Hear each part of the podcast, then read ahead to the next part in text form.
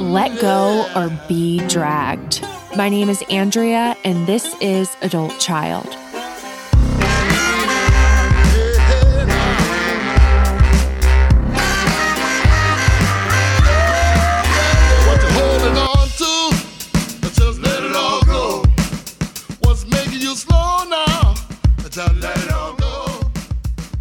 Welcome back to Adult Child, where we take a deep dive into the impact of growing up in a dysfunctional family. And today, we are diving deep into detaching with love. And I can't think of better guests to dive into this topic than my guest today, the co authors of the memoir, The Lost Years Surviving a Mother and Daughter's Worst Nightmare. Kristina Wandzilak and her lovely mother, Constance Curry. Now, if you haven't read this book, you need to, okay? But to provide a little context for anyone who has not read it yet, this is not your average addiction memoir. This book is a look into the perspective and suffering of both the teenage addict, Kristina, and the codependent, Connie, her mother. And this book is so damn good because not only is it a raw and vulnerable illustration of the detrimental impact that addiction has on the entire family, it is a beautiful illustration of detaching with love and the ripple effect that one family member seeking recovery can have on the entire family unit. Now, the pivotal turning point in this book is when Connie realizes that the problem is not her daughter, but the dysfunctional family system at large, and that she needed to seek her own recovery, not because this would somehow get Kristina sober, but because she was sick too. And it would be through the program of Al Anon that she would learn how to detach with love and learn how to set healthy boundaries, which would ultimately play a major role in Kristina finally hitting bottom and finding recovery at 21. Now, just like the purpose of AA is not to learn how to drink successfully, the purpose of Al Anon and other family support programs is not to fix our loved ones. It is about fixing ourselves. As we've talked so much about throughout the podcast, addiction, alcoholism, dysfunction is a family disease, meaning everyone in the family is sick. Yes, every damn one of us. Even if we aren't the identified patient, the addict, the alcoholic, the narcissist, the abuser, we still play a role in keeping the dysfunction alive and thriving. And we will continue to until we seek recovery and healing for ourselves. Now, one of the most important concepts we must learn in adult child recovery is how to detach with love from our family members who are still sick and suffering. Now, what the hell does detaching with love mean? Detaching with love means we stop obsessively worrying about others, telling them what to do, trying to rescue them. It means we no longer allow the actions or inactions of another to dictate our peace of mind. It means we sit in the driver's seat of our own serenity and happiness. Now, I had a pivotal moment around six years sober, which was actually before I officially started my adult child recovery, but I remember being on the phone with a family member and essentially yelling at them to get sober. And when I hung up that phone, I felt like absolute shit. And it was in that moment that I realized that my attempts to change a family member who didn't want to change was not only having no positive impact on the situation, but it was actually harming me. And it was in that moment that I finally fully accepted that I could not save this family member and that the absolute best way I could positively impact this situation was to take care of myself and become the best and highest version of myself.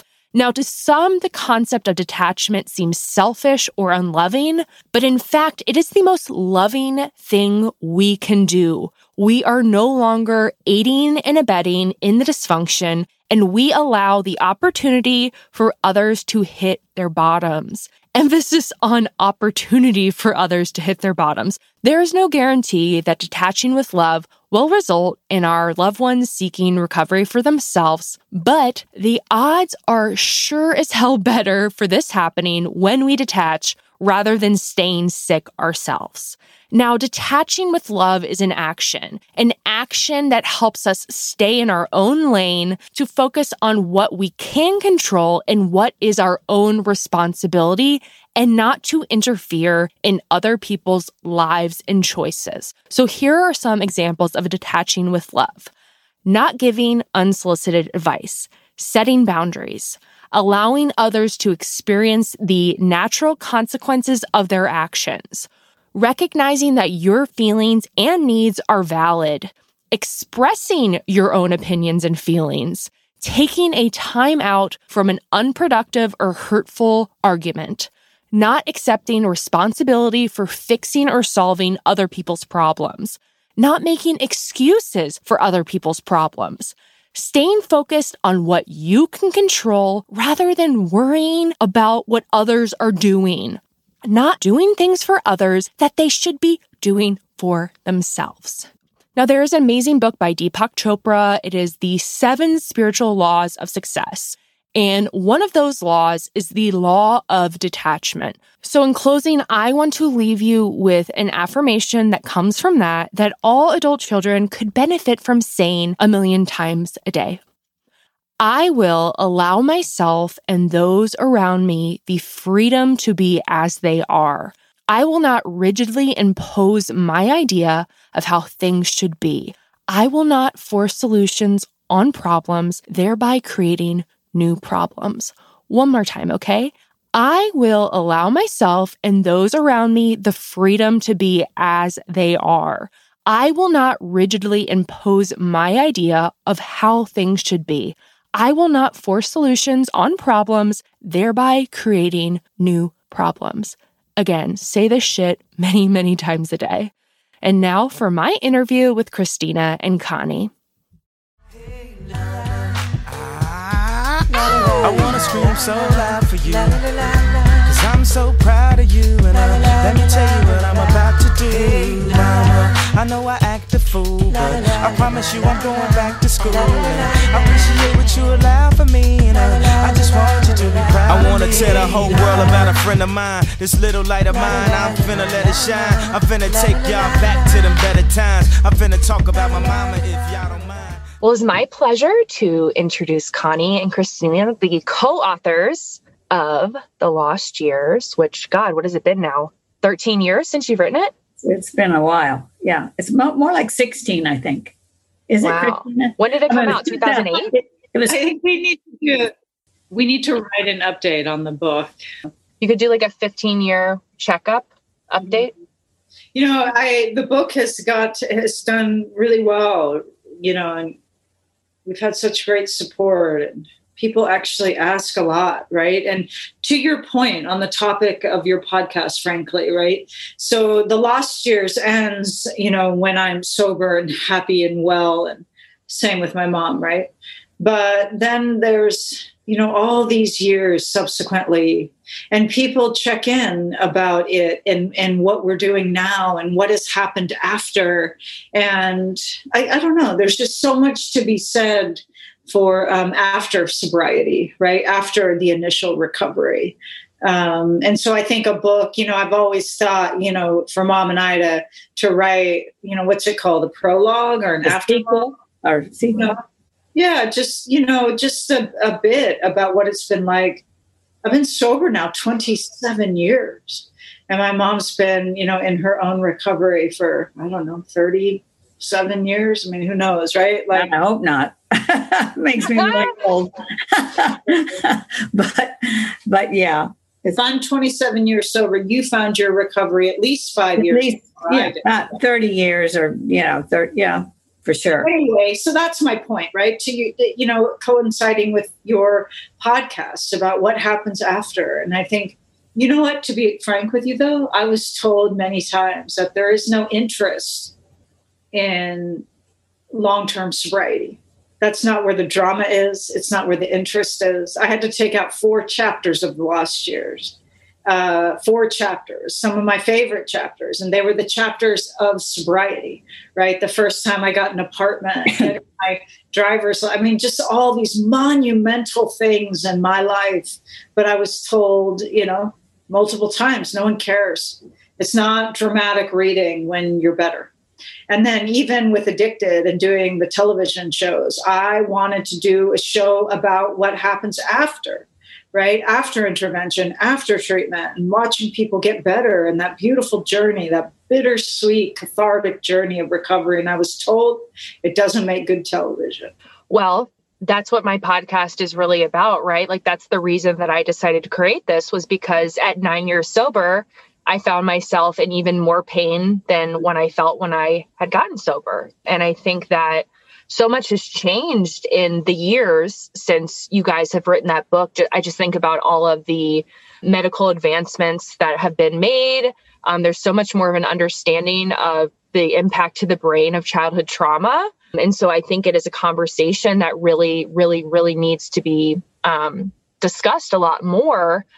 And I think also, too, think about there's a lot of people I think that might get physical sobriety at first, but they are unable to maintain sobriety because they're not facing those deeper, darker root issues. So I think it is, I don't know, I think that there probably would be more of an audience. I mean, I sure as hell would love to, to read a, a prologue or hear all that stuff.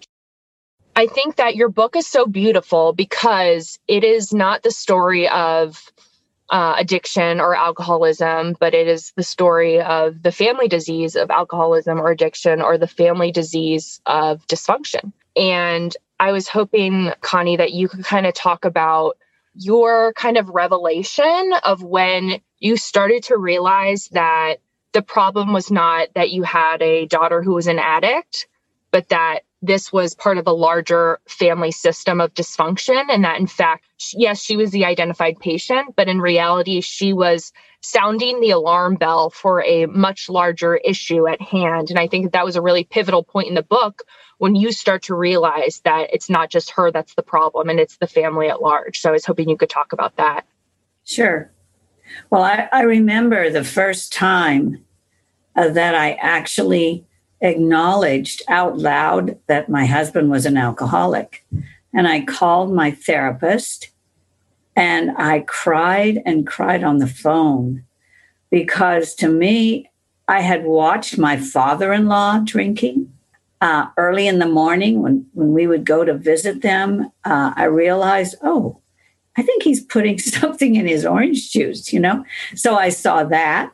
And then all of a sudden, I'm watching my husband, and I just realized, my goodness, and it was terrifying to me. The reason it was terrifying, first of all, this is 16 or 20 years ago when we didn't have all the knowledge about um, the disease system. And, you know, it was still more about a, a personality defect or a person, you know, there's something wrong with a person rather than understanding there's a disease here that impacts that person.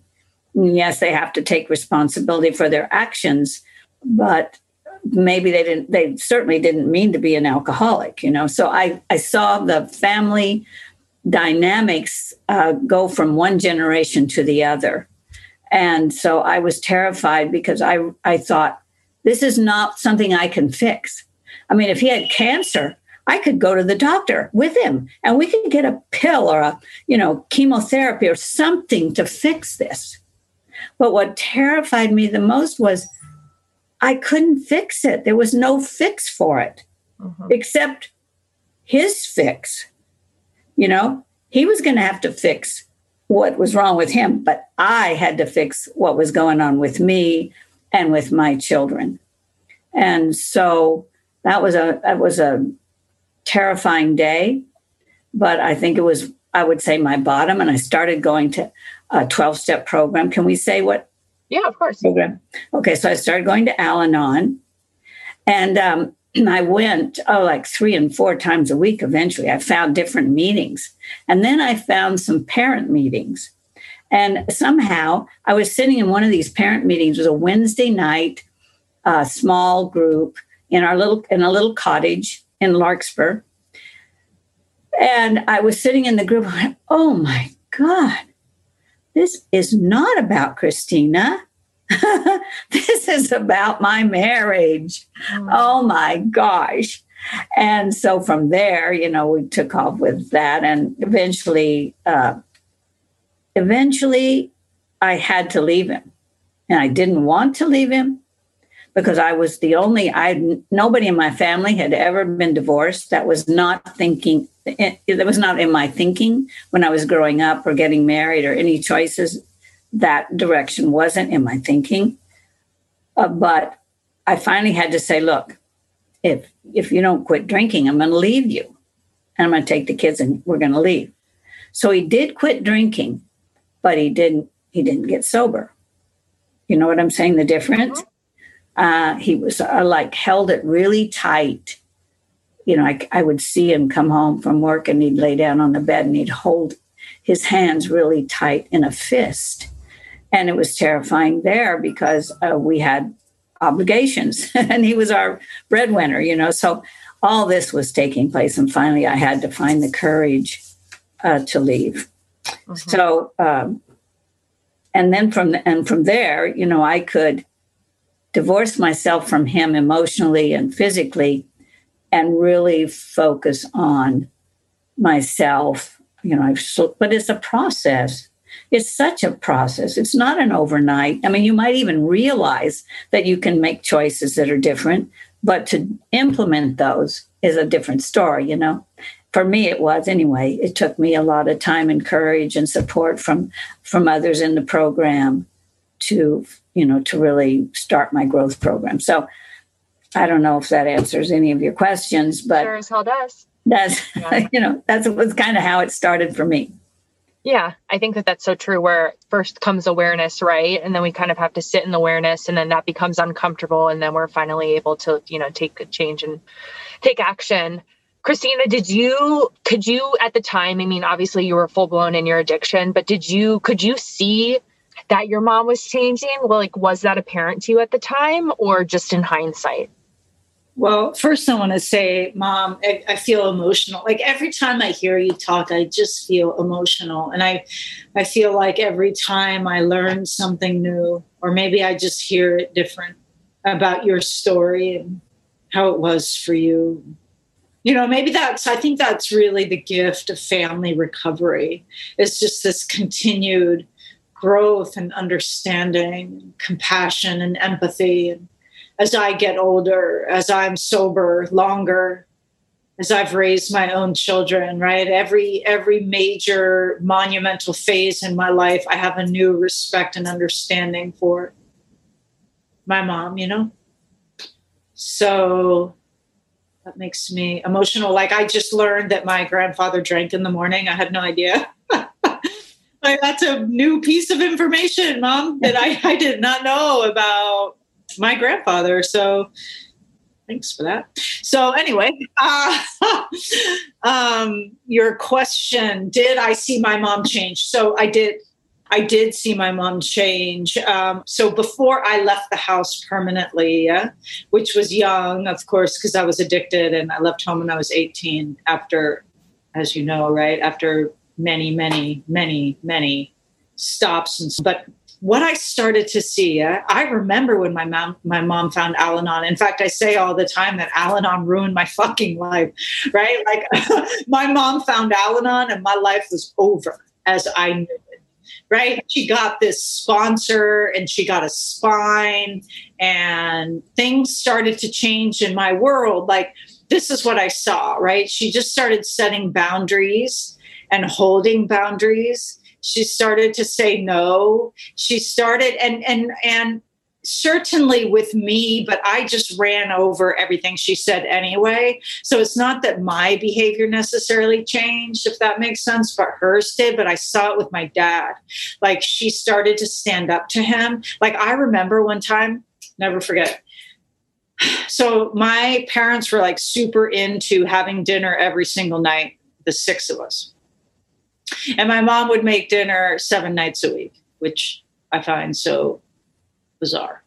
Uh, I mean, I fed my kids seven nights a week, but you know, maybe a burrito here and mm-hmm. there, you know, macaroni and cheese made at home, but nonetheless.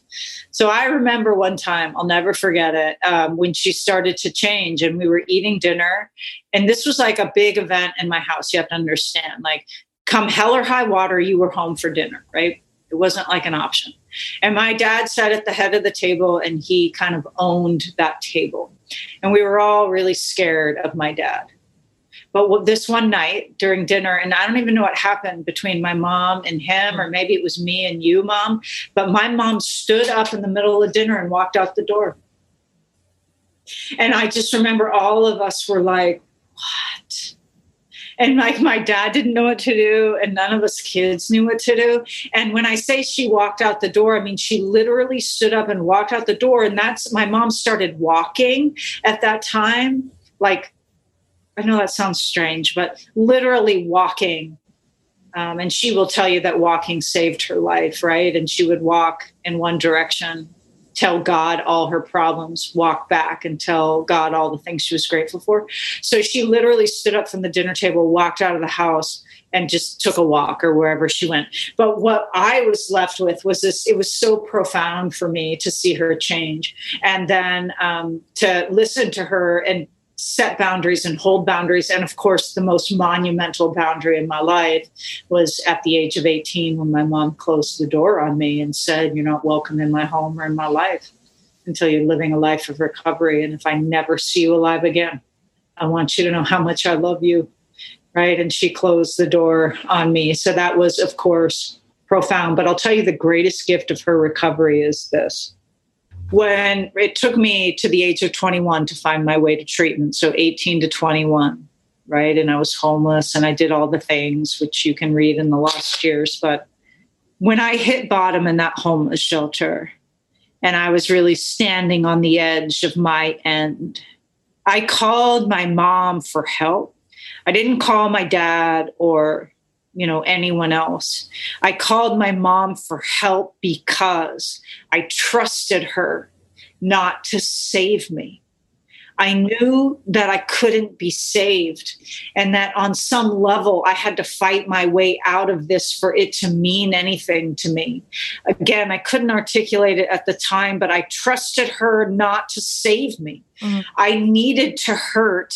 I needed to hurt in order to change. And I didn't want to be saved. I just needed the way out to be illuminated. And that's what my mom gave me that night that I called. And she said, Are you calling for help? I said, I am. And she said, This is where you can go. Here's the number of the place, right? Good luck. Hope you find your way. And hung up the phone, right? So that was that was one of the greatest gifts of her program that Al Anon taught her how to love me enough to stay out of the way. We had tried everything we knew, everything you can list mm-hmm. um, for a parent to try to manage your child we had done it and it never worked. it might work for a week or two weeks, but it wouldn't work constantly.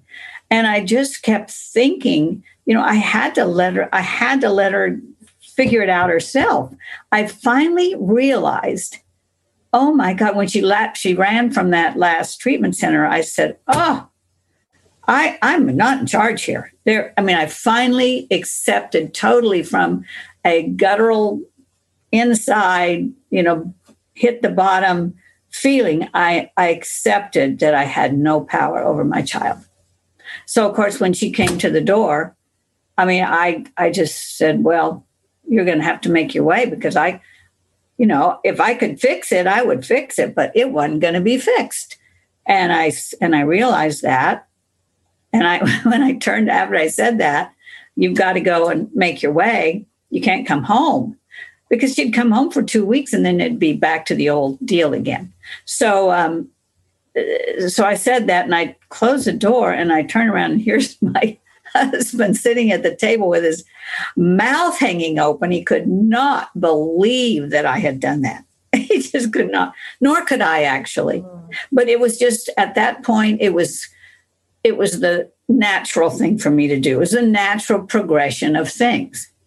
You know, because uh, you just try it and you try it and you try it again and then it you learn over time that it doesn't work and something else has got to happen and so that's how it came to be and um, and so I, I'm grateful. I, I thought she'd come home after a couple weeks or something, but she didn't.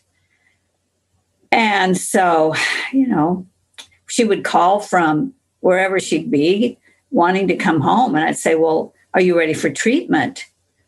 And she would be really angry. She might even hang up on me. And I just always ask her the same question Are you ready for treatment? And um, she never said yes.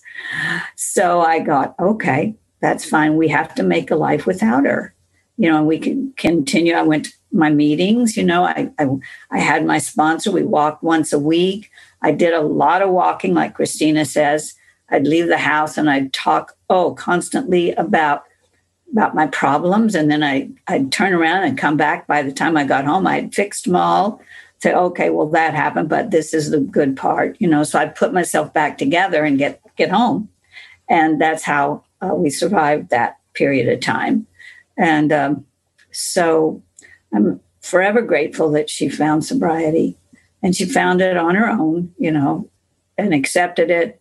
And she, it's deep within her, and I really so appreciate and respect Kristina's sobriety. It's amazing to me.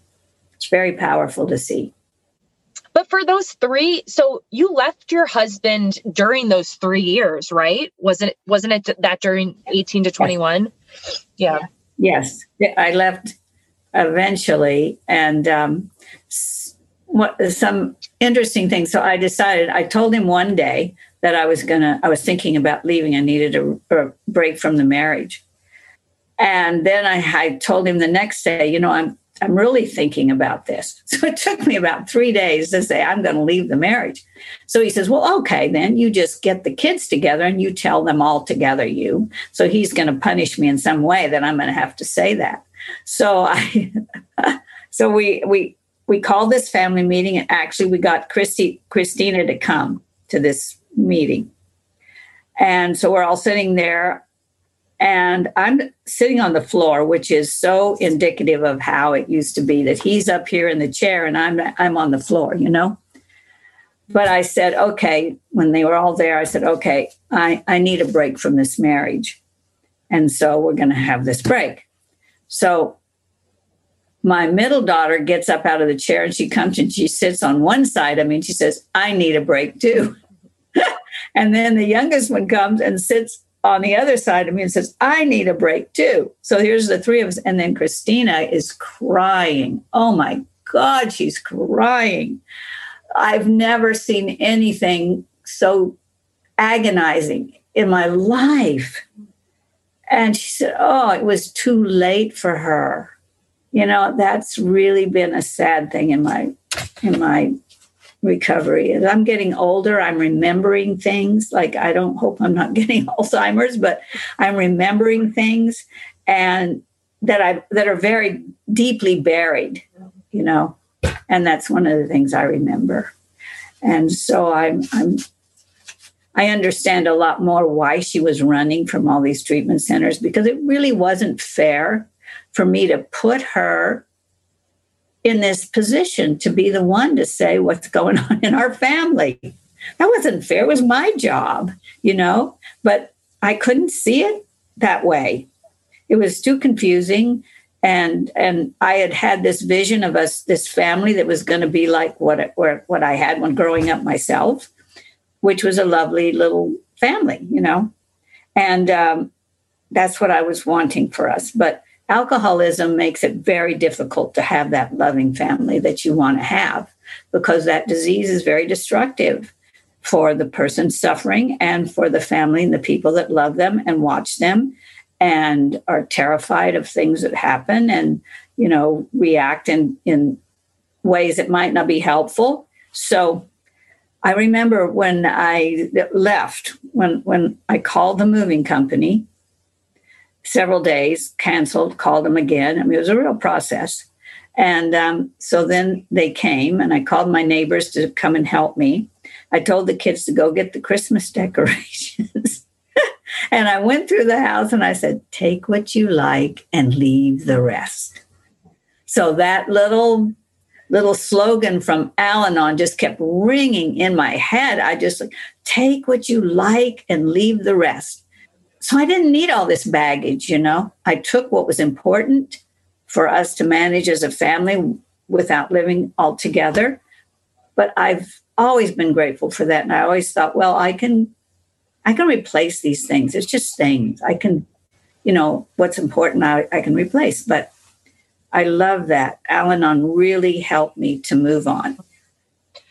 Now, Kristina, were there any um, significant like faulty beliefs or faulty programming from that was ingrained during your childhood that surfaced in your sobriety? Anything significant that you can think of? Yeah, I mean, could you give me an example of that? Belief that we're unlovable or that we're inherently flawed, or just something that as you were sober, something that was continuing to cause you pain in sobriety and you realized that it was unfinished business from childhood? Yeah, well, sure. You know, I think I struggled so much in my early sobriety with feeling, you know, I knew that I was loved and wanted all the days of my life. You know, I definitely knew I was loved and wanted but I felt very broken from the time I can remembering, you know, who who I was. I felt very broken and um, disjointed, kind of shattered to pieces on the inside.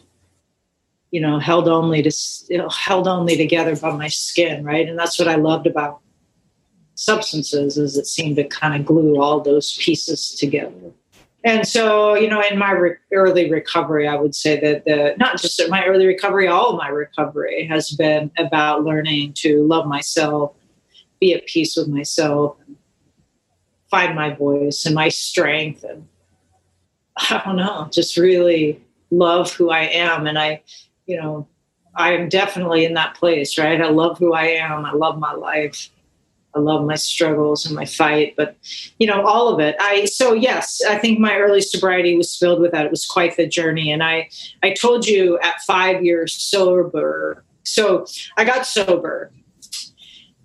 And then I feel like I did more in five years than I don't know, most people do in a decade for sure. And I did more in a decade than most people do in 20 right? Like started a business and wrote a book and, you know, ed- educated myself and, you know, got married, had children, right? I did so, so much. And I hit a huge emotional bottom, the first one in my sobriety. And the bottom was, you know, that I stood at this place in my life that I never thought I'd be and i worked so hard like all those things i did it was like this this massive game of catch up right? Like i wanted to catch up and and make up for all the things that i didn't do. I i wanted to do all the things that i didn't do. I wanted to make my mom proud. I i wanted to get somewhere. I wanted to be somebody. I just i wanted to do all these things that i didn't do when i was busy being addicted and I realized when I got to the place that I did all these things, but I felt worse at that point than I had in all my sobriety. It was weird and really, really painful. And I felt very lost. And it's very painful to be, say, five years sober, right? At the, you know, in the middle of this amazing career that I had created, you know, marriage. I mean, all these things I thought were the things I was supposed to have or get back or get. And I felt worse and more lost than ever. It's very painful to be sober and feel so broken. Right? It's like when you're a newcomer, you know, in your first year of sobriety, feeling broken is standard. Right? And people stand and cheer and clap because you get up every day and brush your teeth right? And then it's like, here I am five five years sober, and no one's clapping because I brush my teeth anymore, right? And somehow I'm supposed to have the answers. I have my life together in a way that I didn't think possible, nor did anyone else think possible. And I ended up feeling worse than ever. And what I realized was I was empty. I was hollow on the inside. And um, what I had on the outside just didn't matter. And I do believe, to be frank with you, that my emotional recovery began at five years sober. which is interesting, by the way, because a great mentor of mine, Stephanie Brown, Dr. Stephanie Brown, she talks about early recovery being the first five years. And I remember when I first heard that, and I actually was quite offended like, fuck you, fuck you. I'm not recovery, right? Like, I got three years sober, like, I'm killing it. Like, I know my shit, lady. and then I hit five years sobriety and I felt like as if she mapped it out, right? And I just fell apart. So I I don't know, maybe that was a really long answer to your question, but I do believe my emotional sobriety began there. And I, I believe that was the journey of healing the inner child, right? Really reckoning with who I was on the inside and coming to terms with, you know, those harder, deeper more significant childhood issues and all those things. So, and the other spiritual bottom I had was at 18 years sober. Again, very, very painful to be 18 years sober, supposed to have all these answers, right? Have a television show or two or five, literally be at the top of your career, making more money than ever, right? Kids, the whole thing and feeling more lost than I ever have in, in, my life, really ever, ever before in all my life. And I don't know if people talk about those things enough. So, what would be, I mean, you kind of just talked about some stuff that I think you probably would include in the sequel. But what what what would be something as far as I guess you know the family recovery aspect? Like, what would be something significant that you guys would want to touch upon, or is there have there been any significant realizations since you've written the book? Mom, do you want to go? Well, I'd like to. T- I'd like to say how I don't know how this has happened, but we have a very close family now. I I think you know, and I mean everybody's busy doing their lives, but we support each other, um, like sporting events for the grandkids, for my grandkids. You know, families back and forth carpooling and we have family dinners. We before uh, the pandemic we had family dinners uh, maybe five or six times a year to celebrate birthdays. And um, i think everybody looked forward to coming to the family dinners and i would enjoy standing back in the kitchen and watching my children um, just come and yak it up with each other, and the kids were happy. And I don't know how it happened. I I think I think my parents, my children's grandparents on my side, they were very into family as well, and so that's how I, you know, experienced family. And I'm I was wanting that for my own family, and I think we have it uh, how much of that is sobriety driven, I don't know, but really, we don't. We do have alcohol in our home sometimes, you know, but it's not the focus of our family dinners. And sometimes nobody has anything to drink. Sometimes I'm the only one that has a glass of wine, and everybody else, nobody else does. I mean, it's lovely. It's lovely to have that and and not feel you know, I know families get together and they drink a lot, and uh, we just don't. So I'm really, really grateful for all that we've we've accomplished as a family unit. Just the mere fact that we support each other and enjoy each other's company, the grandchildren as well. So as after um, addiction, I I'm just grateful for how it's turned out because it could have gone another another way as well. Uh, I don't know what Kristina has to say about that, but but I'm really grateful that we we can all be enjoying each other at this point. You know, I think in the sequel, um, I guess I would talk about obviously the continued health and connection, but I I think if I were to try and summarize the course of my life in the last two and a half decades is how our lives, how our family, our relationships, right? Like it's going to make me emotional, but like how I've raised my children, how I live my life, how I run my business, how I interact with, you know, my clients, my friends, you know, is all a byproduct of family recovery. Mm. Right. And every major event that we've had as a family since the last years, right? So, burying my father, which, as you might imagine, for so many reasons was such an extraordinary process of him, you know, making peace with him and then helping him die, essentially. I helped my father die and held his hand while he took his last breath, right? Raising my children, giving birth to two children.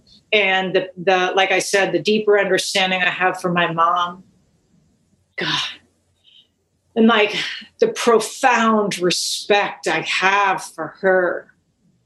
You know, now that I have raised two children, well, they're 18 and 21 like the profound respect i have for her that she stood at that door and closed the door on me right like i guess what i'm saying is i i think that everything we are the whole way we operate from all those challenging issues right? And then finding my husband dead right? I mean he died by suicide. So what that did to me what that did to my children, what that did to my family, how we all came together, how we fought our way out of that is all defined and structured by the principles of family recovery. Right? I mean, Al Anon and Alcoholics Anonymous, you know, if we were just to forego anonymity, uh, has truly shaped my whole life. I look at my children and I see I mean, they are a reflection of the principles that my mom set into motion 30 years ago. Mm. Right? And then, like with the lost years, my mom and I traveled all over the country. Like, we've been everywhere. Hmm. like places you don't even know are like a place. right? With this little book that we wrote, right? Like, two no name people in some random little place wrote this book and somehow launched into this amazing career. But my point is, for a decade, I learned more about my mom in the most incredible ways, unexpected ways on that journey than I ever would have expected. Probably one of the, the greatest gifts of the book actually has nothing to do with the book and everything to do with the process. Mm-hmm. Yeah and the trips the trips we've made i mean when you when you take a, a, a trip with your child you, you, know you get to have them uh, to yourself more or less. I mean you don't share with their family you're together. And uh, and we had some nice conversations and experiences. fun. Yeah we've we've had a really good time together. And i told her when i said now kristina when you're 70 I want you to think about your mother. I'm running through the airport, pulling my suitcase, trying to keep up with my daughter. I mean, it's quite something. I said, well, maybe it's good for my um, my, my well-being that I have to keep up with her because you know we'd have these short stops in between. We had to switch planes or whatever, change change um, uh, it, it just it, it was quite something. I mean really i feel real privileged to have that experience. And also to see firsthand how people respond to her story which is quite powerful you know? And we speak to groups that are not in recovery and um, so these a lot of these groups are people who have children and they're anxious not to have the same issue that we have you know had. so uh, so they want to know what magic potion do we have that's going to help us not have problems with our children drinking and using alcohol and drugs and so on. And of course we we really don't have we can only share our experience we don't have a you know a, we don't have a a trick up our sleeves or or anything. We just have to share our experience and hope that they take something from that. But it's been it's been a joyful journey really really and truly going from all the terrible things we experienced to now having this joy and this shared experience. Uh, it's it's really grand. I love it. What was uh, what sort of impact did the book have on your siblings kristina good question um, they were really supportive of the book from the start. You know, we sat down in the beginning because I felt really strongly that uh, you know it's their story too, right? It's their story that we're about to put on a national stage. So we did all sit around and talk about it. I think it was insightful and educational for all of them. It brought us all together. It started some provocative conversations for sure, but in all, they were really supportive. And I think they continued to be supportive over the years and really kind of sat back in real amazement and celebration of mom and me and watching us travel and do this together and speaking engagements and book signings and I don't know, it turned out to be a real family just kind of changed, you know, affected and encouraged, uplifted, I don't know, challenged, you know, all of us. It was it's been great. And I don't know, you know. It's great, right? To see my brother. I mean, like at our hometown book signings, right? They're all there in the front row, just without hesitation, you know, without hesitation or question, un, you know, undeniably supportive. Even though it was vulnerable for them, right? Like it's not easy to have your darkest days, your family secrets, right? Out there for the whole world to see or to read and have no control over what they think of it or what they do with your words, you know? It's a very vulnerable feeling yeah. for them too, right? Oh, yeah. Mm-hmm. Was your yeah. right off the bat, was your plan always to write this book where it was both you and your mom, or did you initially set out to write it yourself? And then how did that process work to where you guys came together? Yeah, so I think, you know, from the time I got sober, I mean, I knew I've always liked to write, right? But uh, um, I knew I wanted to write a book. It was kind of always in my head, and people would tell mom and I all the time, you know, you guys should write a book. But eventually, it was like the whisper to a scream, right? Like it was always in my mind, and then it just got louder and louder until one day I sat down to just write the book. And I do believe I wrote the original manuscript in about 90 days. Wow. But what kept coming to me when I sat down to write the book, right? And the first few pages of the book have been left untouched. Like no editing. So that's just how it started. And so as I was writing the story or the experience of hitting bottom, which is how the book starts, it just kept coming to my mind. I got to get my mom, like, this isn't the whole story.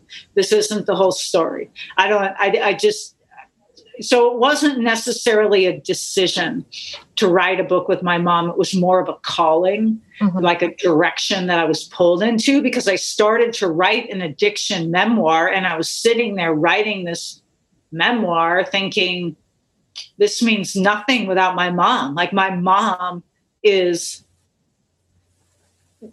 she is the hero of this story, frankly, right? And I kept thinking, like, every major point in my addiction, my mom was there. So, how do I write this story and not have my mom's story involved? So, that's kind of how it came about. And that original manuscript, I would call my mom and interview her basically, like, whatever and i got it totally wrong and whatever so when when the manuscript got picked up by a literary agent, she basically said, Your mom's got to tell her story. So, although I wrote the original manuscript in about 90 days, uh, the actual writing of the lost years and what you read today took took about a year with my mom.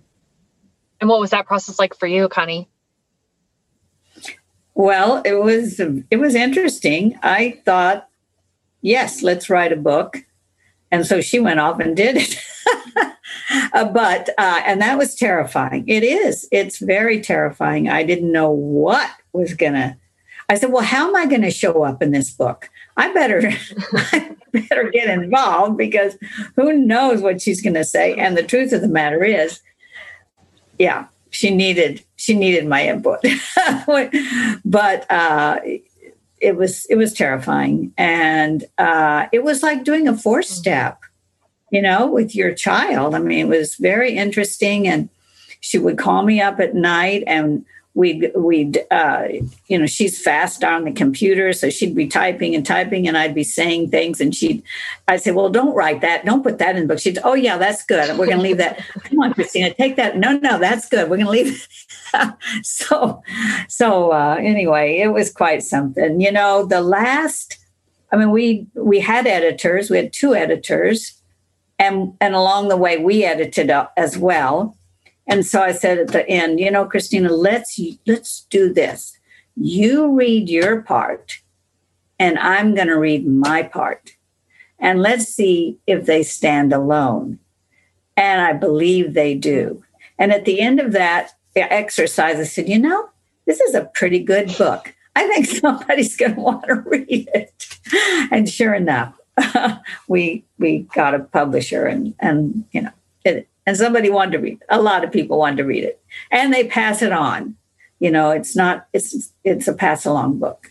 So buy it if you want but but mostly buy it. Mostly buy it. Like, you know i think probably twice you know there's probably twice as many people that read it that bought it. Because like my mom said it's a pass along book you know what i mean? It's one of those books you read and you're like oh my god my sister has to read this. You you know, whatever. So it's kind of a grassroots type of book, but whatever. So buying's preferred, but reading looks encouraged. it is such a beautiful story of just how uh, the ripple effect of when one when one family member seeks treatment and especially you didn't have the support of your husband. And I just think about how many people would have, you know, just given up. And it's just the beautiful story of how the the impact that can happen when when one family member seeks treatment. And obviously that's not the norm, right? I wish I wish it always had that ripple effect. Unfortunately it does not. But um, when one family member seeks treatment, the rest of the family sure as hell has a much better chance than if they don't. Right. right. You know, I, I can remember the first time we went to a a treatment family uh, program, and they talk about the mobile. And the mobile to me is such a visual uh, example of what happens in a family. I mean, you've got your mobile, and you just move one piece. You take one piece away, you know, you change one piece, and the whole thing shifts. Now, you might not like the way it shifts, you know, but it does shift. There's there's no way that you can have one member change dramatically their feelings or their reactions or their boundaries and not have others react. It's a very it's very powerful i think as a family system. Just find one person. And unfortunately for yourself maybe you're the one person. Uh, we don't know. It you know you don't have control. That's the thing about this disease. We don't have control. There's no pill that you can pop and and feel better or ready for sobriety or something. So yep. And remembering too that like even if it doesn't affect the the current living family members, it has an, a huge impact on future generations, which is right so important too. So I think that's true because I feel like uh, I know there are probably alcoholics on my side, but there's a very, very strong, long line of alcoholics on on my husband's side, uh, being his mother, his father, his grandfather, his great grandfather. So it's a very ingrained family system that I married into, and the, and I think we changed that dynamic.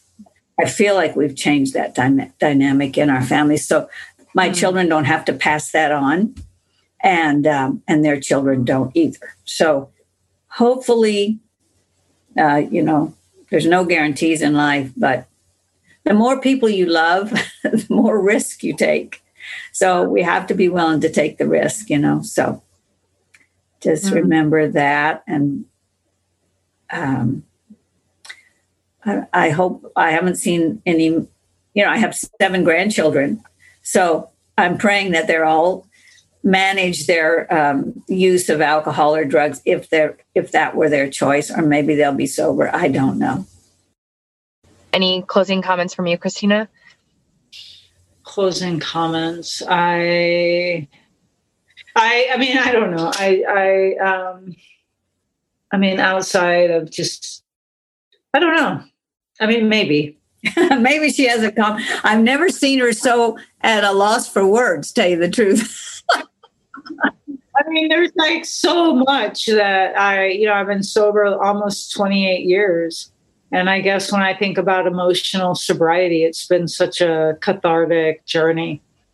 And I think, you know, when you're brave enough to live large enough and, um, you know, it's like chest forward and vulnerable and open to all of it, right? To all that life has to offer. It's just the emotional sobriety is it it just gets deeper and it's definitely a journey and I don't know, right? Like you never get to a place in sobriety where life like where where difficult things don't happen.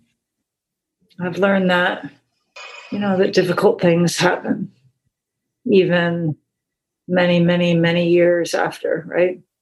So I don't know what I'm saying. It's just been a great. My emotional sobriety's been been a journey and and many ups and downs and all the life experiences along the way. Like I said, like raising kids and burying my husband and falling in love again, and you know, growing older with my siblings and my mom and I don't know. I don't know what I'm saying. I just life is good as it as it should be as you say, not without problems and issues that come about, but somehow the tools are there now to manage what comes our way. So, well, this has been amazing. Where can people find you if you want to be found? Either one of you? yeah. So um, let's see. My Instagram is at Kristina Wandzilak. My website is Full Circle Intervention. And you can always Google the lost years surviving a mother and daughter's worth worst nightmare. That'll certainly take you to Amazon. It's I'll put it in the show notes so people can find it. Great, and it's you know uh, on Audible or whatever. You know, mm-hmm. you can listen to it or read it. I think isn't there a, uh, that lost years? Do we have that website still? Yeah, but it scares me because I don't really know if it works or not. Well, I think recently we got something somebody. But, but I have it on my full circle intervention. Yeah. So, and for me, you you'd get me through Kristina. She's the. That's how I got you today. So I'm, I'm on mom's agent. So yeah, I'm kind of, uh, you know, I'm retired, doing other stuff. Yeah, living your life. Yeah. Oh, well, thank right. you both so much. I know that you gave so much hope and inspiration to so many people. So I just feel so grateful and just the, the love between you two and everything that you've been through. Um, it's just it's just really amazing to see and makes me emotional as well. And this is my first time really talking to either one of you. So thank you so much. I really, really, really appreciate it. it thank you for having us. Yes, that's great. Bye, Mama. Bye, Dom.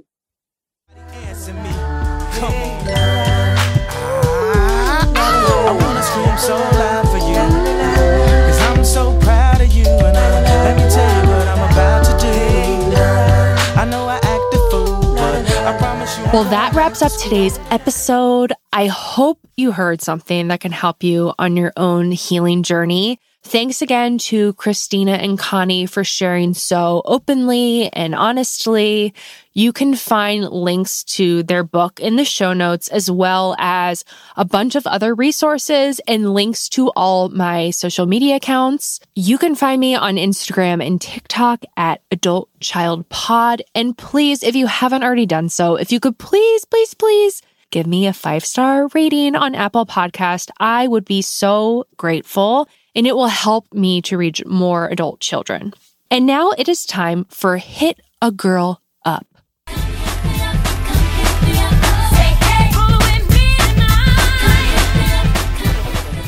So I received this message from Charlotte. Hey, Andrea, big fan of the podcast. I'm currently on my healing journey and I'm struggling. I'm 23 and still living at home with my abuser. I had an awakening about a year ago, and to say it was horrific would be an understatement. For years, I was dealing with extreme love addiction, codependency, and binge eating behavior. I have extreme love and compassion for my mother, who is my abuser, but I also have rage, anger, and hate. Very early into my healing journey, I snapped and told her that she was a narcissist, a pathological liar, and an abuser, and that I would have to spend my lifetime healing from having her as a mother. Although this came from a place of pure anger and rage, I feel extreme guilt and shame every day. I think she has come to the realization that her gig is up and she is now binge drinking and self destructing, and I feel very responsible for this. I'm still very codependent and I feel like she's running my whole life. I can't seem to detach myself from her and feel so responsible for her well being. I can't seem to escape from the extreme anger to extreme compassion. I always thought that I was doing well and in the clear because I never picked up alcohol or another substance abuse issue. But like you said, the codependency and love addiction is just as serious. Your podcast gives me hope, and I'm happy to be on this journey early and that I have resources like this. I relate to you when you say you don't want to blame your parents because they were just doing the best that they could at the time. But since awakening and healing, the anger and shame has really taken over my mind and clouded my vision. I also regularly think to myself that maybe I'm making all this up and my mom is really the victim. It's excruciating and so confusing, but your podcast is helping me. Thanks, Charlotte. Charlotte, thank you so damn much for your message.